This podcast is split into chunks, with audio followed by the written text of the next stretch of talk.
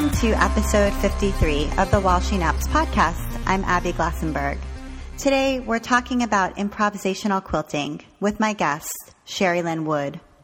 Sherri Lynn Wood is an artist working in Oakland, California. She's the recipient of the Joan Mitchell Foundation grant for painters and sculptors and a two-time McDowell Colony Fellow. She has been making and improvising quilts as a creative life practice for 25 years and blogs about it at daintytime.net. Teaching credits include Penland School of Craft, QuiltCon, and numerous modern and traditional guilds across the country. Her first book, The Improv Handbook for Modern Quilters, a guide to creating, quilting, and living courageously, was released by STC Craft Abrams in 2015 in May and has already sold more than 6,000 copies. Sherri, welcome.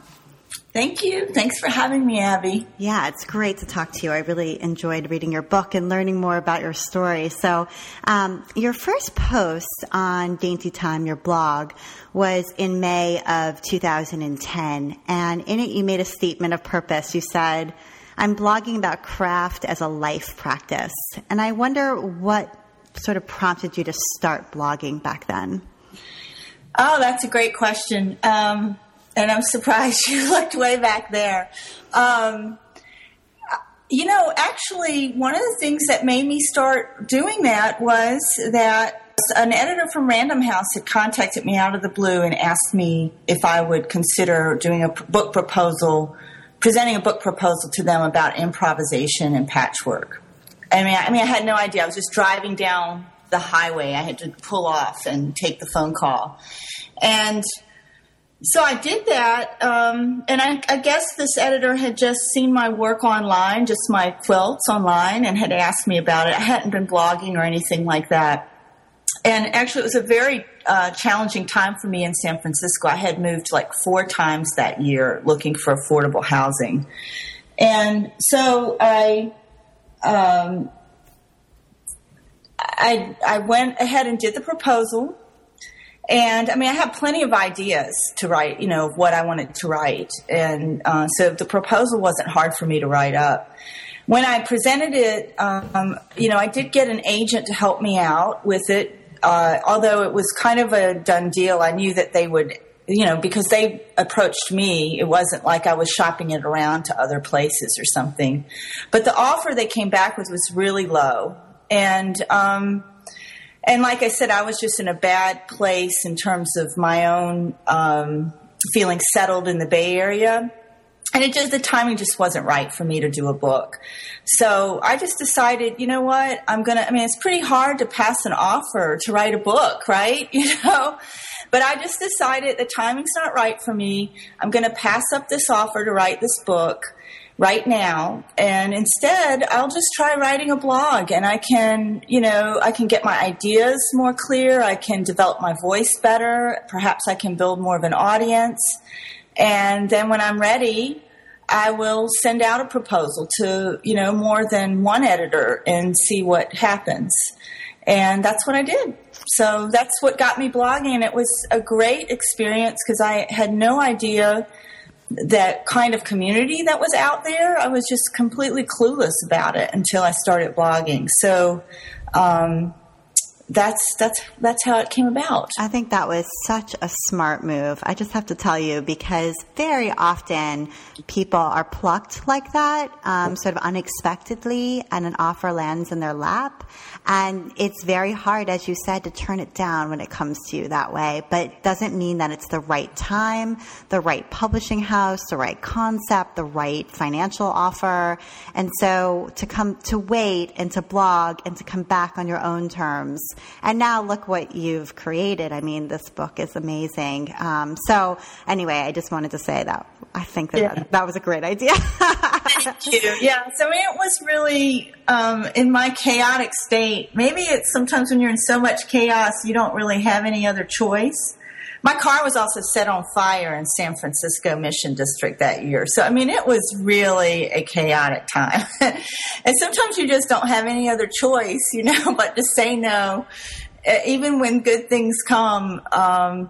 But I think in some internal part of me realized that, you know, this was really important for me to write about my creative life and practice. And if I wasn't at my best, it wasn't the right time to do it, you know, because I wanted to give it my best. Yeah. So, yeah. So you have 2 advanced degrees, and they make such an interesting combination. First, you have a master's degree from Emory in theological studies, which you got in 1997. And then 8 years later, an MFA in sculpture from Bard College. Do I have that right? I got my degree at Bard in 2005. Okay. Was the official date. Okay. So were you intending to be a minister when you were growing up, or were you intending to be an artist? And do you feel like you've sort of combined the two in a certain way? I was intending to be a minister when I was growing up, and I went to grad school right out of college to seminary, and I was actually a divinity school dropout. So I attended seminary in 1990. I think I dropped out in 1989, but I got my divinity school, and then I became an artist. So no, I didn't have any intention of becoming an artist when I was younger or when I was in college. And after I dropped out of divinity school, I started making quilts. But I always sewed when I was a kid. So I had never made a quilt before, but I started making quilts once I dropped out of divinity school and selling at the local farmer's market. And it led into an art practice. And I got my divinity school degree actually 7 or 8 years after I dropped out of the divinity school program. And the only thing I had, what I needed was a thesis. So that's all I needed to get my master's of theological studies.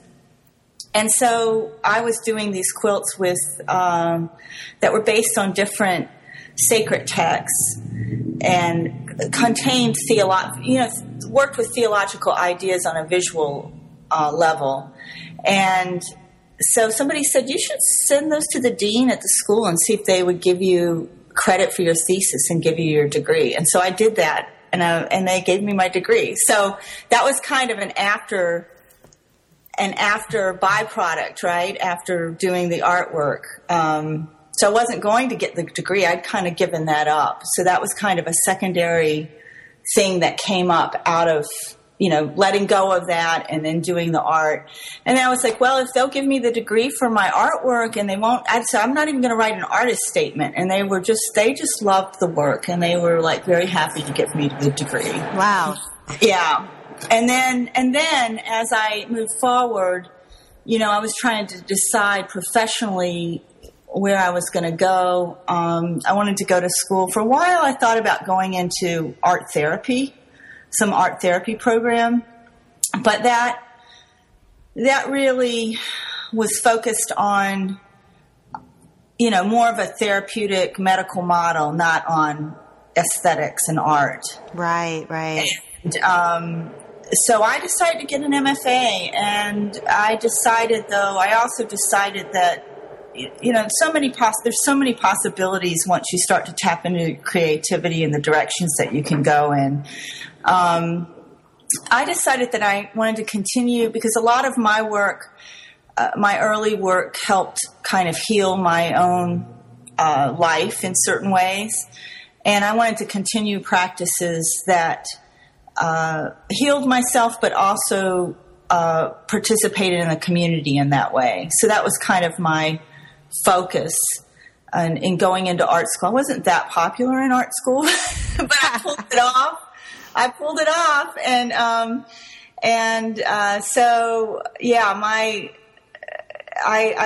So I do practice, you know, I guess the term these days is social practice is one of the ways they talk about the work, the kind of work that is, you know, that engages community and provides opportunities for, you know, exchange through aesthetic objects or happenings or projects and things like that. So in a larger view, the work that I do with the quilt making is part of that practice. Right. That is fascinating. And I looked through some of your community-based art making and events that you've done with a pinata that you created in Durham during urban redevelopment. Just some of the ways that you've sort of made art go out into the community and become part of something that everybody experiences, which is really fascinating. And I love to see the threads of that carried through today to the way that you're teaching improv quilting all over the country. So I definitely see all these threads coming together, which is really neat.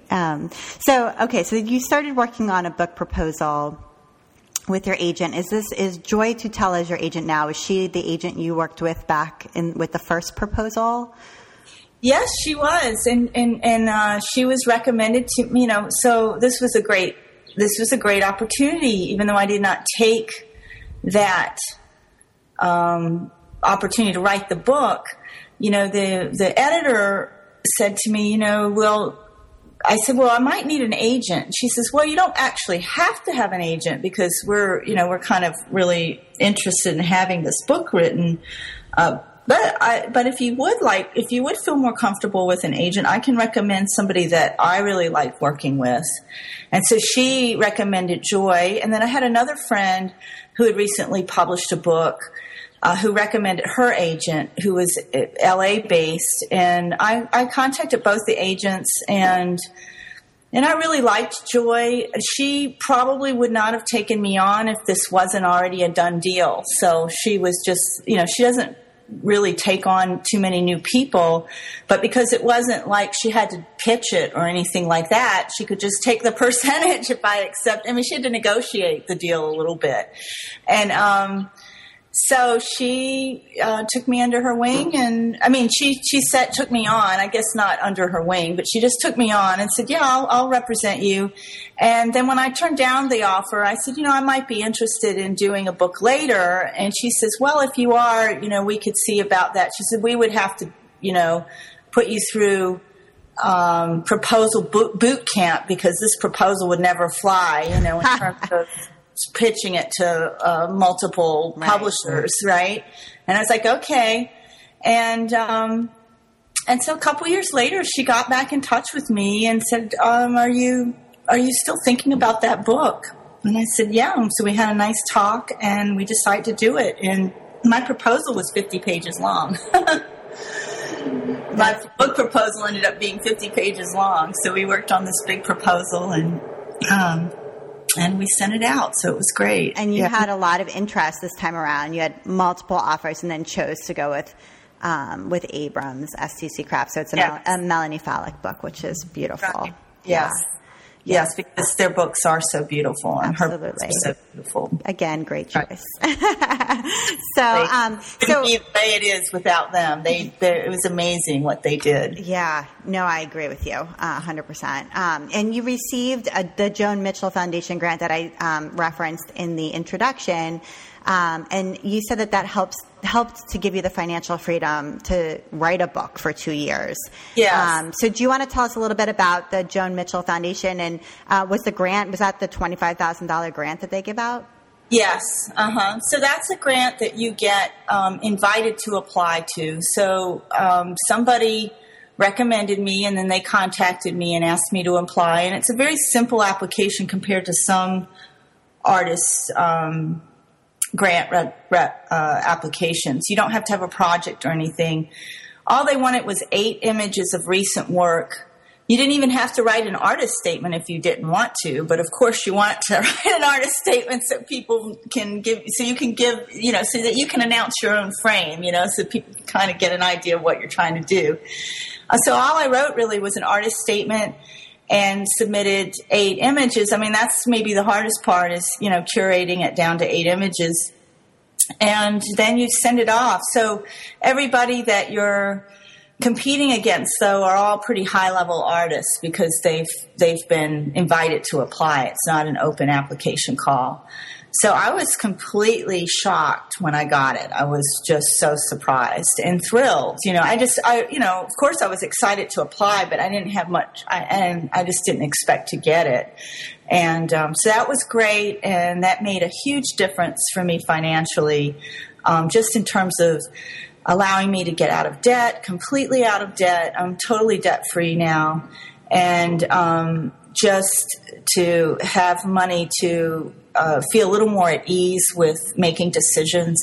And the book paid actually very, I had a nice offer. It wasn't like I got a pittance for writing the book. I got paid well, but just the timing of it all, if you don't have that cushion of support behind you, because so many times artists live right on the edge. I mean, all my life I've always lived right on the edge. And if you don't have that cushion behind you, it's hard to even accept opportunities, because there's this, even when they're going to pay, it's like, when are they going to pay? When is this, and you have to constantly worry about these kinds of things in the background. So the Joan Mitchell Foundation didn't fund the book project, but it just provided enough cushion in my life for me to embark on that project without having to worry about my finances at all, without having to have that background noise. So that's great. And the Joan Mitchell Foundation, Joan Mitchell was a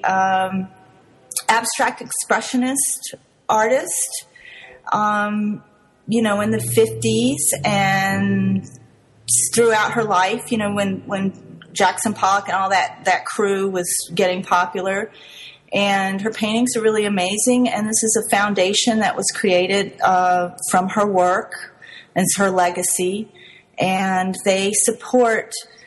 It's kind of a funny honor. It's a great honor as an artist because it's a national level grant. And it vets you in a lot of ways. When I say that I've received that grant, it already opens a few doors for me, because it's almost like one of those grants that vet you. It says somebody's already, looked at you closely and seen value in your work. And so it's a kind of a funny honor, though, because it's for artists that have been under-recognized. It's a grant that's given to artists who've been under-recognized in their career. So it's kind of a great opportunity, though. Yeah, and recognized in that way. Yeah, and super synchronicity for you because it allowed you to do this wonderful book. In some way. So that was really nice. And you, for a long while, had a day job at St. Gregory's Episcopal Church in San Francisco. Are you still doing that day job? Yeah, I work there 2 days a week, and it's a wonderful job. Very flexible hours, and it's like a 20-hour-a-week job. And I'm salaried for 20 hours a week, and the hours are flexible. So sometimes I work less, sometimes I work more, and I get healthcare benefits too. And they're super supportive of my creativity. It allows me to travel. So I can work a Monday and Tuesday and travel from a Wednesday to Wednesday, and then work a Thursday and Friday and not miss any work. So that's amazing, right? So you're the parish administrator. That's right. I'm the church secretary. That's fantastic. That's the fact that it gives you health care, right? I mean, I think that in itself is so valuable. And there's such sane people. The people I work with are just, I have so many friends, and some of them are creative friends that also have professional lives, and they are just in dreadful work situations in terms of the dysfunction of the culture that they work in, and corporate and government. And, I hear stories sometimes and I'm like, oh my gosh, I'm so thankful not to have an environment like that. So I work with a lot of very functional people. And actually, one of my coworkers, Sarah Miles, is a very successful author and has written 3 books that have done quite well on, I guess they're about faith, and they're books on faith, basically. Eat This Bread and Jesus Freak and City of God. So it's about faith in the community. and her work at St. Gregory's, and she's an excellent editor. So she was kind of my unofficial line editor for the book. She read through the whole book and did edits with me before I submitted them to SCT. How nice. Yeah. How nice. It's a great environment. It's a very supportive of my creative life. You've been quilting for 25 years, and I want to hear a little bit about the quilts that came before the improv quilts that you're known for now. I know that there was a period of time where you were doing some art quilting and then some passage quilts where you were working with clothing from somebody who had passed away to make a quilt from those pieces of clothing. So tell us a little bit about sort of the quilts that came before. Okay, well, I started making fixed pattern quilts, checkerboards, and I went to the farmer's. My first three quilts were just like checkerboard quilts with two fabrics.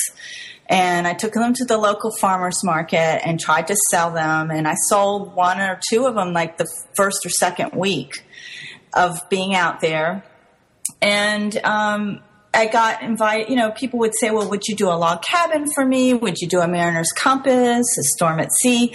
So I took a lot of commissions, and they were all fixed pattern quilts. And eventually, though, I saw the Who'd Have Thought It exhibition, and I was introduced to improvisational patchwork, African-American improvisational patchwork. And that kind of shifted everything for me. And then I started working in that style. And I did take a workshop with Nancy Crow. It was her first time she'd ever taught an improvisational workshop. It was at Aramont School of Craft. It was a one-week class. And she's the one that taught me that I could do all of this without a ruler. So that was like an amazing, amazing piece of knowledge for me. It just kind of opened up my world. So my early work was just pure improv. And then I started to, and so a lot of my early work is probably similar to the work that I'm doing now. And then I started, though, improvising more with how things are constructed. And I was definitely influenced by the art quilt movement as well. And I experimented with photo transfer and beading and embellishment. I was excited about that for a long time. I dyed fabric. So I explored all that, and I was pushing the boundaries of how quilt was constructed. I did a lot of things where I dyed batting. There's actually even an article, a how-to article that called The Quilt Reinvented in Threads Magazine that came out, I don't know when, in the 90s sometime, that talks about this process of dyeing batting and using machine stitching to patchwork and attach at the same time and to layer things and embellish and do it all at once. So I was doing that kind of thing for a while, and then I started using found objects. I did a whole series of pieces where I used toilet seat cozies and made a yo-yo quilt out of it, and pieces of afghans and bath mats and ponchos and trim. And so then I just started working through these really crazy materials of found objects. And that's when I started becoming more sculptural and did my first artist residency and started more, started down more of an art trajectory. At a certain point with my quilt making practice, though, I decided I was tired of doing commissions. I was tired of consuming so many materials, of buying all this stuff. And I sold everything. I sold all my fabric. I just kept a little bit of my 70s vintage fabrics, but I gave away everything else and all my dyes, all my beads. And I decided to just start taking things that people gave me. And I wanted to move away from a object-based practice to a service-based practice. And I started the passage quilting and doing the bereavement work with people's clothing and working with them to make the quilts and using an improvisational process that the limit was the architecture of the clothing. So the clothes are not cut up into little squares, but they're, cut apart at the seams And the features of the clothing are featured in the patchwork. You know, the shapes of the clothing are present in the quilts. And actually, I'm still very active doing that. And I have a commission right now that I'm working on in that. And I blog about those. I mean, I haven't had as much time to do it lately, but you'll find posts on Dainty Time about this. And I'm still doing this work. So that became a part of my practice. And you know, I've done installations and traveling projects and other kinds of work.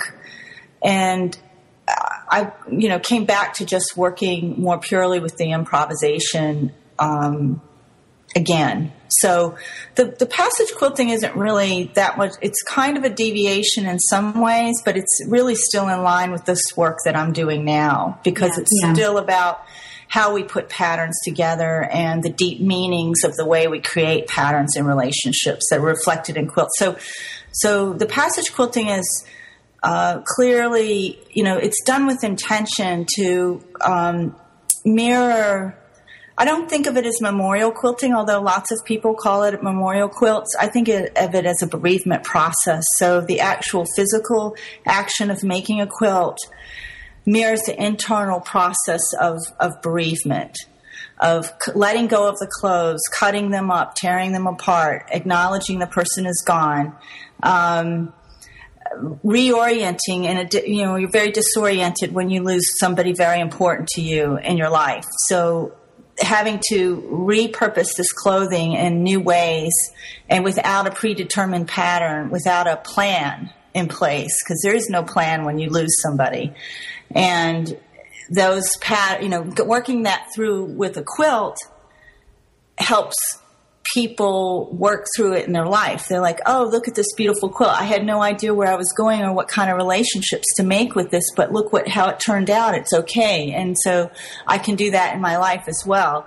And then, you know, then the hand quilting, I encourage the hand quilting because it's a time to remember and share stories and connect with the memories through the tactile, and also provides a safe container to do that within.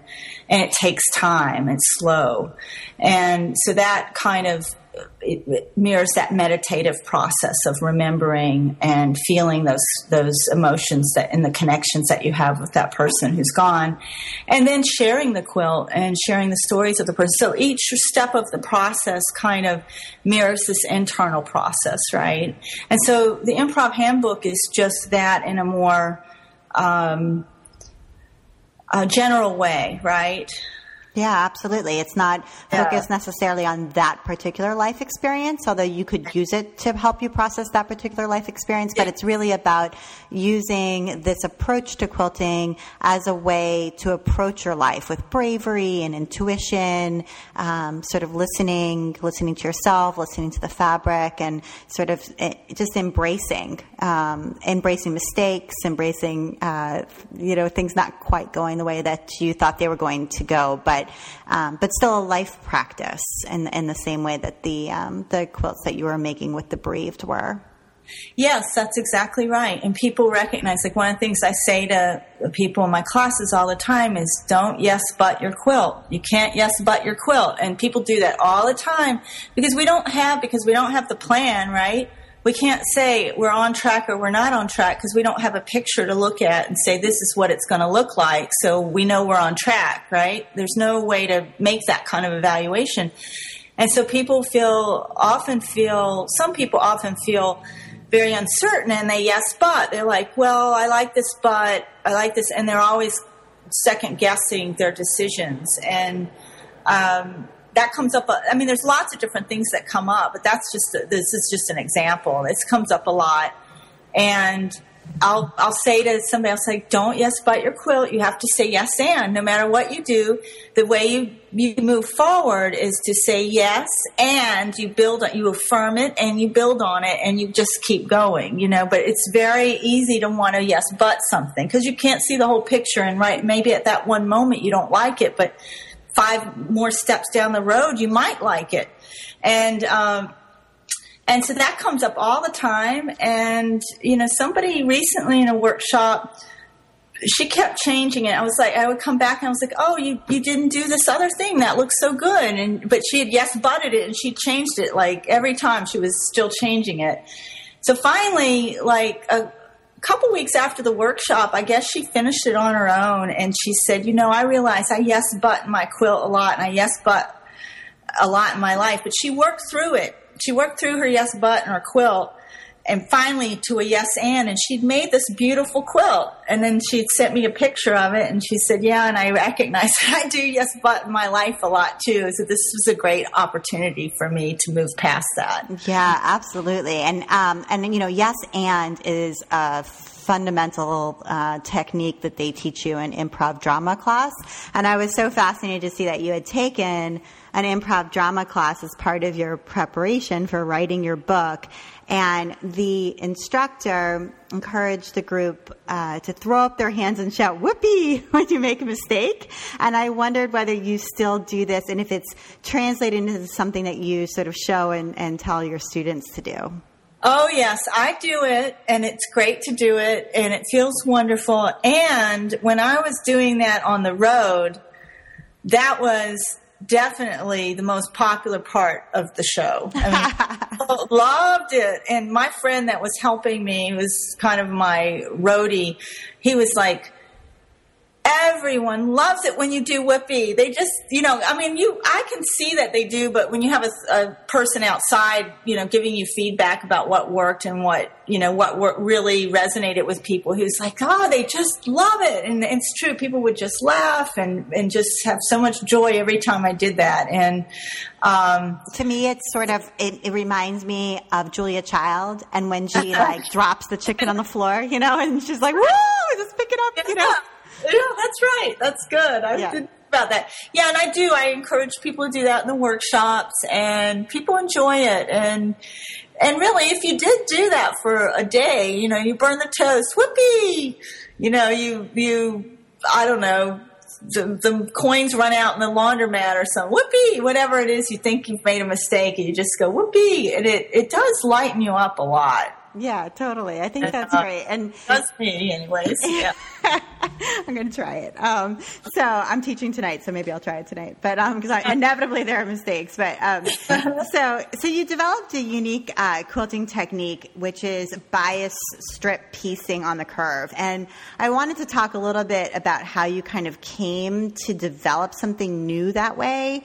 So you saw this paper collage on Flickr, made by another artist, the paper artist, Virginia, I don't know how to say her middle name, Akaviria Whipple, and decided, I think that's how you say her name, I'm not sure, but you decided to try to create sort of the effect of what she was doing where there were these concentric rings of color that she had like a bird in the center and then that was collaged on and then this concentric colorful rings going outward.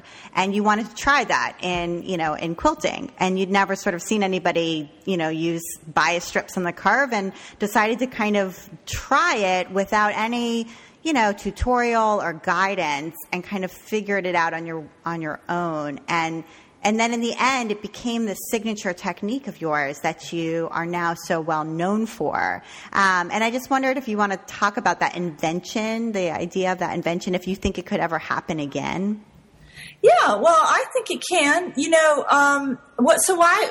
How it came, yeah, basically when I saw that image, I thought, wow, it'd just be so great to be able to create that. How could I do it? And then I was just thinking, like, how could I do it? Really, how could I do it? And you just think about it. And then I thought, what is like that? What is there that's like that in quilting? And I thought about bias strip binding. Like when you use bias strip binding on curved edges of quilts, like on a double wedding ring. I wonder who figured that out. Do you think they made, who made that double wedding ring and how did they figure out how to bind it, right? they're like, I don't know who figured that out, but that's the person that needs to get some credit.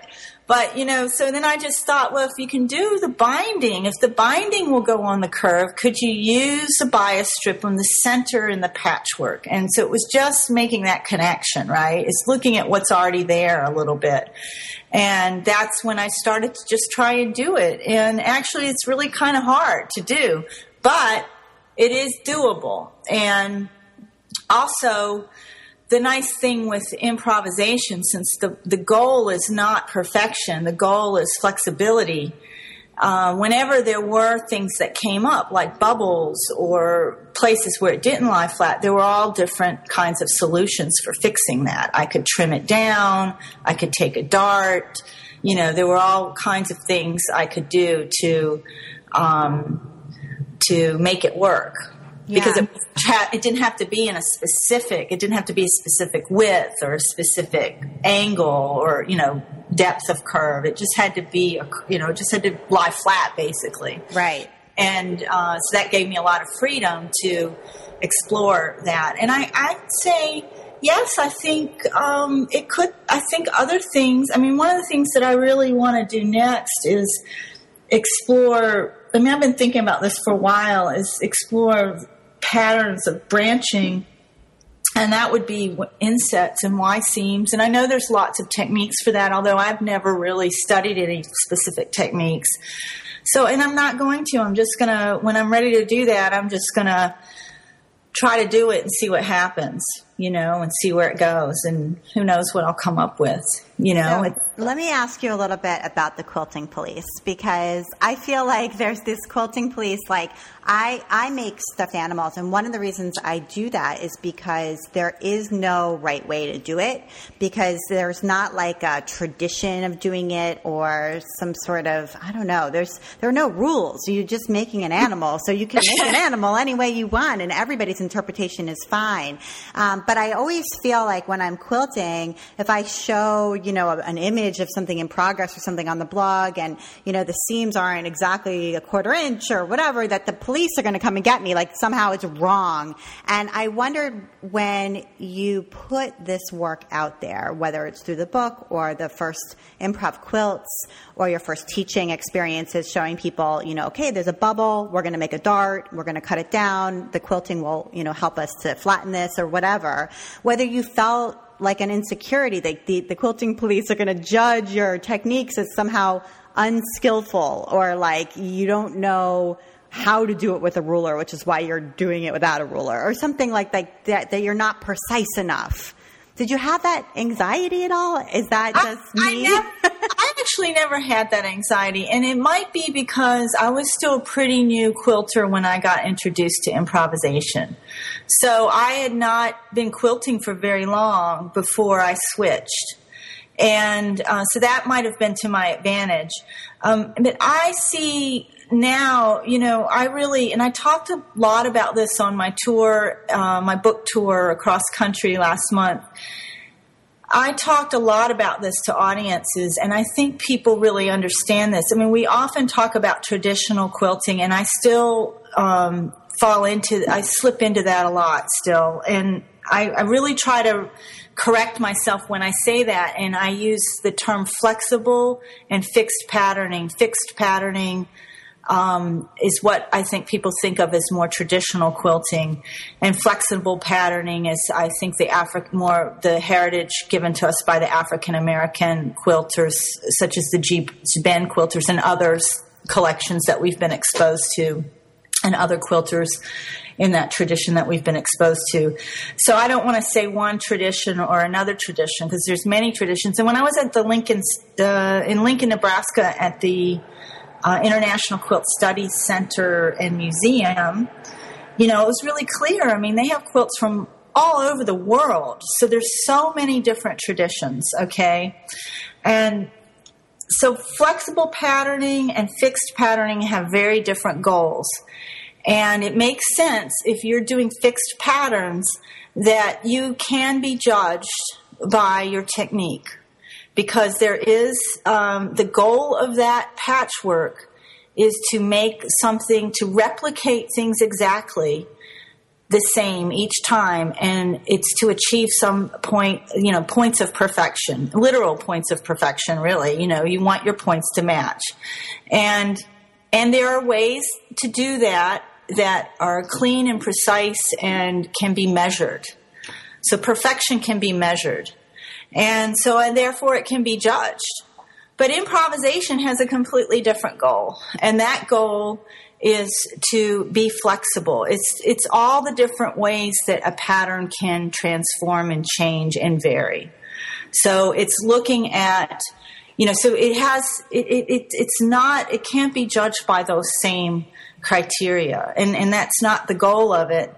So it's pointless to judge it that way. Now, that being said, when I put my quilts into QuiltCon, I had my big bias strip curve piece, you know, that I had in there, the big daisy quilt. I got points off, I guess. I mean, I don't know if I got points off, but I got comments that said, you know, make, you know, my seams weren't pressed the right direction because you could see my dark seams through my white fabrics. And so, I mean, you're going to still be judged in quilt shows when you put your improv work in there, but you don't have to take it for anything, you know. I mean, it doesn't bother me that they say that. It's not important to that's not important to me. So, so anyways, that's my take on the quilt police. And I think that people, I think it helps to recognize that there's different goals for different types of patchwork, and, you know, and I can see why there's some reward for reaching that perfection. If you're doing fixed patterning, it's, you know, it feels good to be judged that you can do it exactly right. You know, it doesn't feel good if you're not able to do that. Well, maybe, you know, maybe you want to look at doing, you know, types of work that's less, you know, that's less of the goal. The perfection is less of the goal. Yeah. Does that make sense? Absolutely. I think I thank you for that answer, because I think it's really spot on. And I think it's just different ways of self-expression, and different end goals, as you said. So that's terrific. And, I want to talk a little bit about QuiltCon, because, I want to talk about first the reaction to the keynote by the quilters of Gee's Bend. And I know that, you know, there was just a lot of feelings around it. I wasn't there myself, so I can't speak in the first person about it. But you said that, you know, some of the QuiltCon attendees had what you thought was like kind of a difficult time understanding that the Gee's Bend quilters' faith and evangelism and their quilts are kind of one and the same. And I wondered what sort of your reaction, your personal reaction was to what they said, and sort of how you thought the audience took it in. Well, I also, you know, I took their class too. And the big takeaway I had from the class, which I thought was huge, was that they just gave people permission. They're just like, that's what they're saying. They're just giving people permission to do whatever they're moved to do. And that is so hard to accept that permission. And in some ways it gives you a lot of responsibility. That's why it's hard to accept it.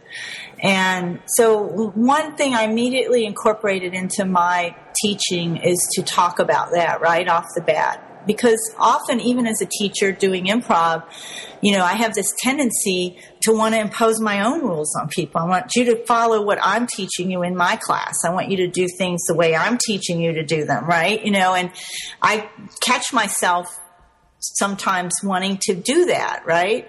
And so that's the first thing I say in my classes now is like, you know, I talk about my Gee's Bend experience, and I say, you know, you have permission today in this class to do whatever you want to do, and I will support you as much as I can. And I said, you know, I'm going to give you a framework that will give you some structure to work in, and you can choose to work in that structure or not, you know, and that's, you know, so anyways, that's the big takeaway for me, was that they're giving people permission. And their evangelism, I was just very moved by it. And for myself personally, I want to work I want to get to that level. I don't feel like I'm working at that level that on that really spiritual plane at this point yet in my work yet, you know? And so I feel challenged by them to tap into that, that real essence of being vulnerable and of expressing joy and, you know, without censorship in some ways, and actually almost being a vehicle for the creativity rather than the person in charge of the creativity. And so I felt very inspired. I think it was easy for me to not, you know, I think people have a lot of fear of religion and Christianity right now in our culture. So it was hard for them to separate that, to see that message in their work, in the audience. I mean, not everyone. I think a lot of people felt like I felt too. But I saw a lot of people that were upset and almost offended that they were being evangelized to. And I'm like, well, this is their, you ask them to come talk about their quilts and that's what they're doing. You know, this is what their quilts are about. You know, it's really what they're about. That's where they work from. That's the level they're working on. And I think, you know, hopefully people start to take that in or see that to some degree. Yeah. You know, it's not about design for them. It's not about being original. It's not about any of that for them. Right. I think that's a really valuable way to think about it. It's about honesty, really. Yeah. Really about honesty. And the thing that was, this was a great thing I got on my tour, because I talk about authenticity versus originality in the Improv Handbook. But what was so great when I was in Lincoln and I was asking, I always ask about people's experiences of the Gee's Bend quilts, because so many people have seen them. And it was that crowd was a nice mixed crowd, because there's a lot of women who probably were very into quilt making, and a lot of them had brought their husbands. And so there were a lot of husbands in the audience. And so it was more of a mixed crowd. And one of the husbands just talked about what struck him was them talking about honesty and that the quilts were about honesty. I'm like, oh yeah, that's the word. Authenticity is a great word, but what I really want to talk about is honesty.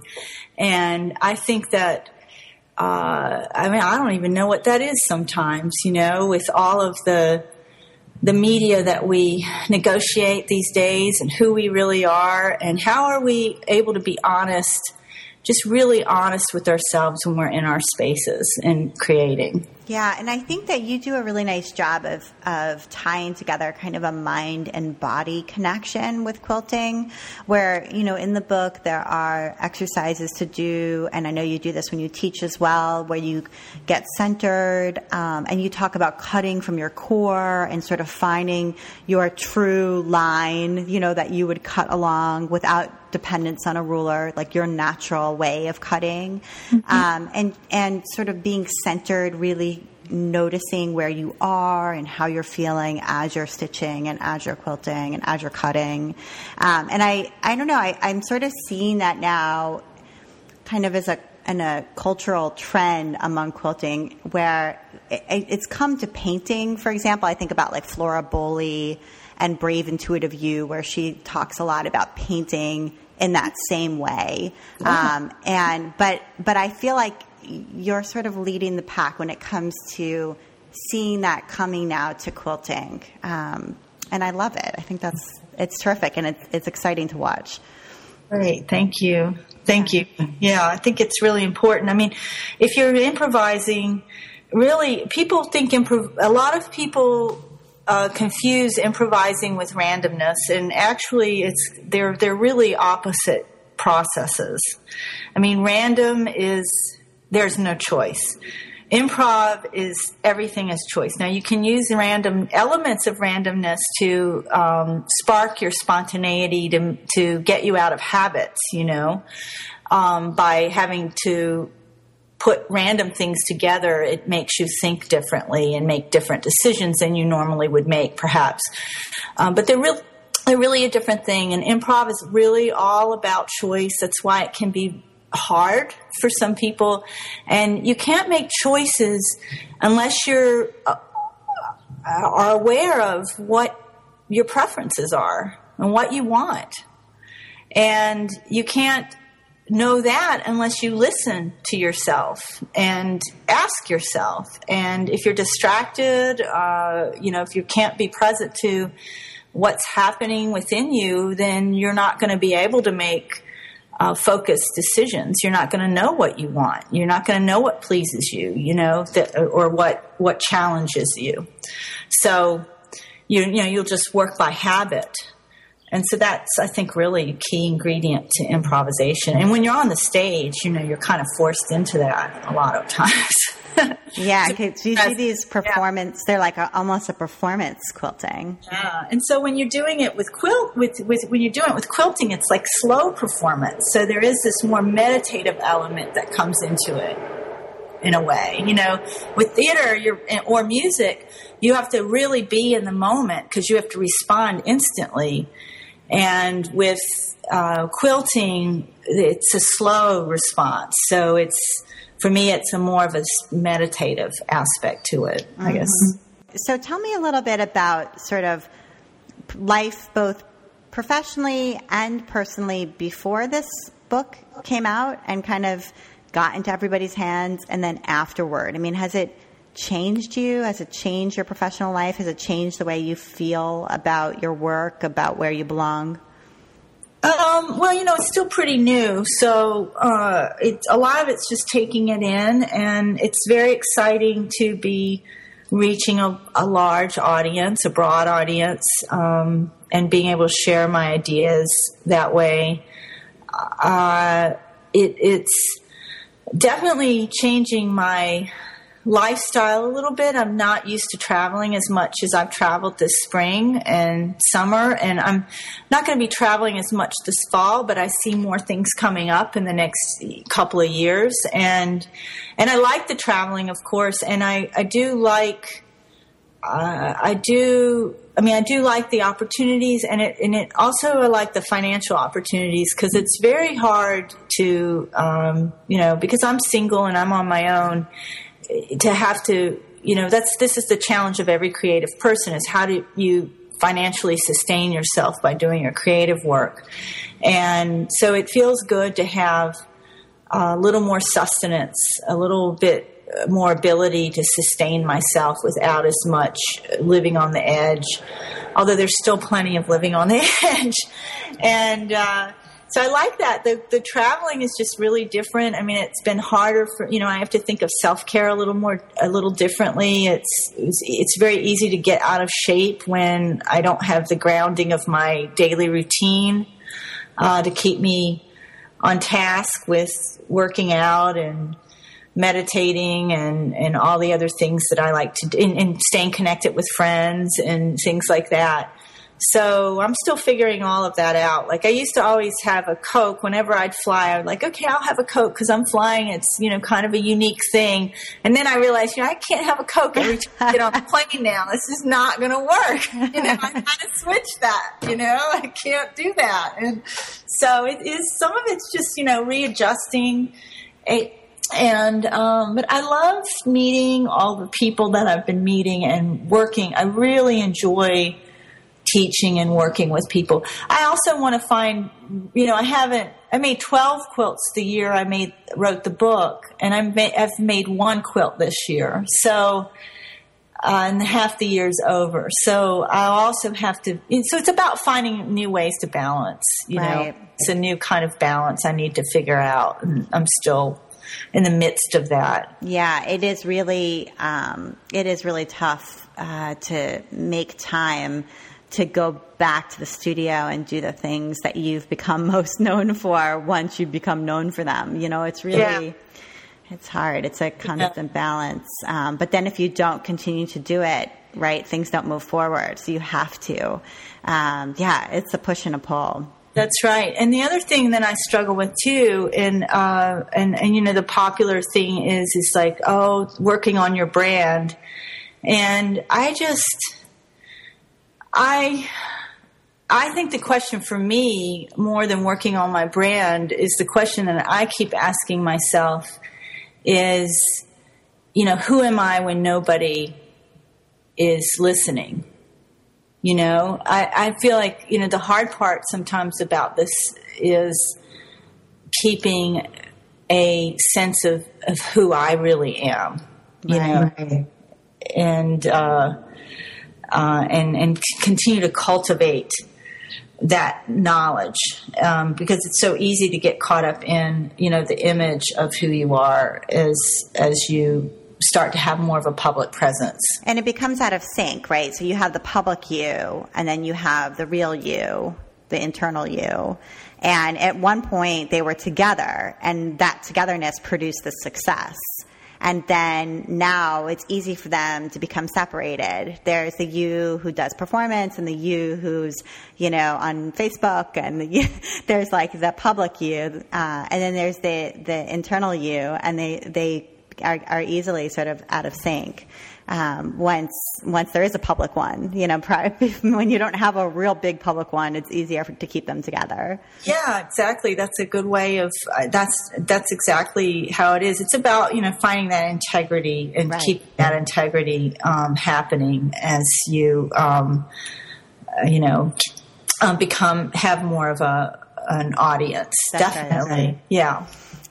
Okay, super. So, do you want to tell us anything about what we can look forward to, if you have any events or other things that are happening coming up that you want people to know about? Yes, I still have a couple of places open at I'm teaching for a whole week at Quilting by the Lake in Syracuse, New York. And I'm doing a 2-day class on improvising from a score, which teaches people how to set limits to find flow. And that's what replaces the plan. You don't need a plan as long as you have your limits and you can find your flow.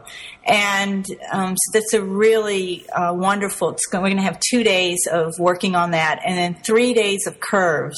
So if anybody really wants to get into in-depth with improvisational patchwork, this is such a great opportunity, and it doesn't come along very often. And really, the cost is very reasonable. And so if anybody's out there, it's the 27th through the 31st of July.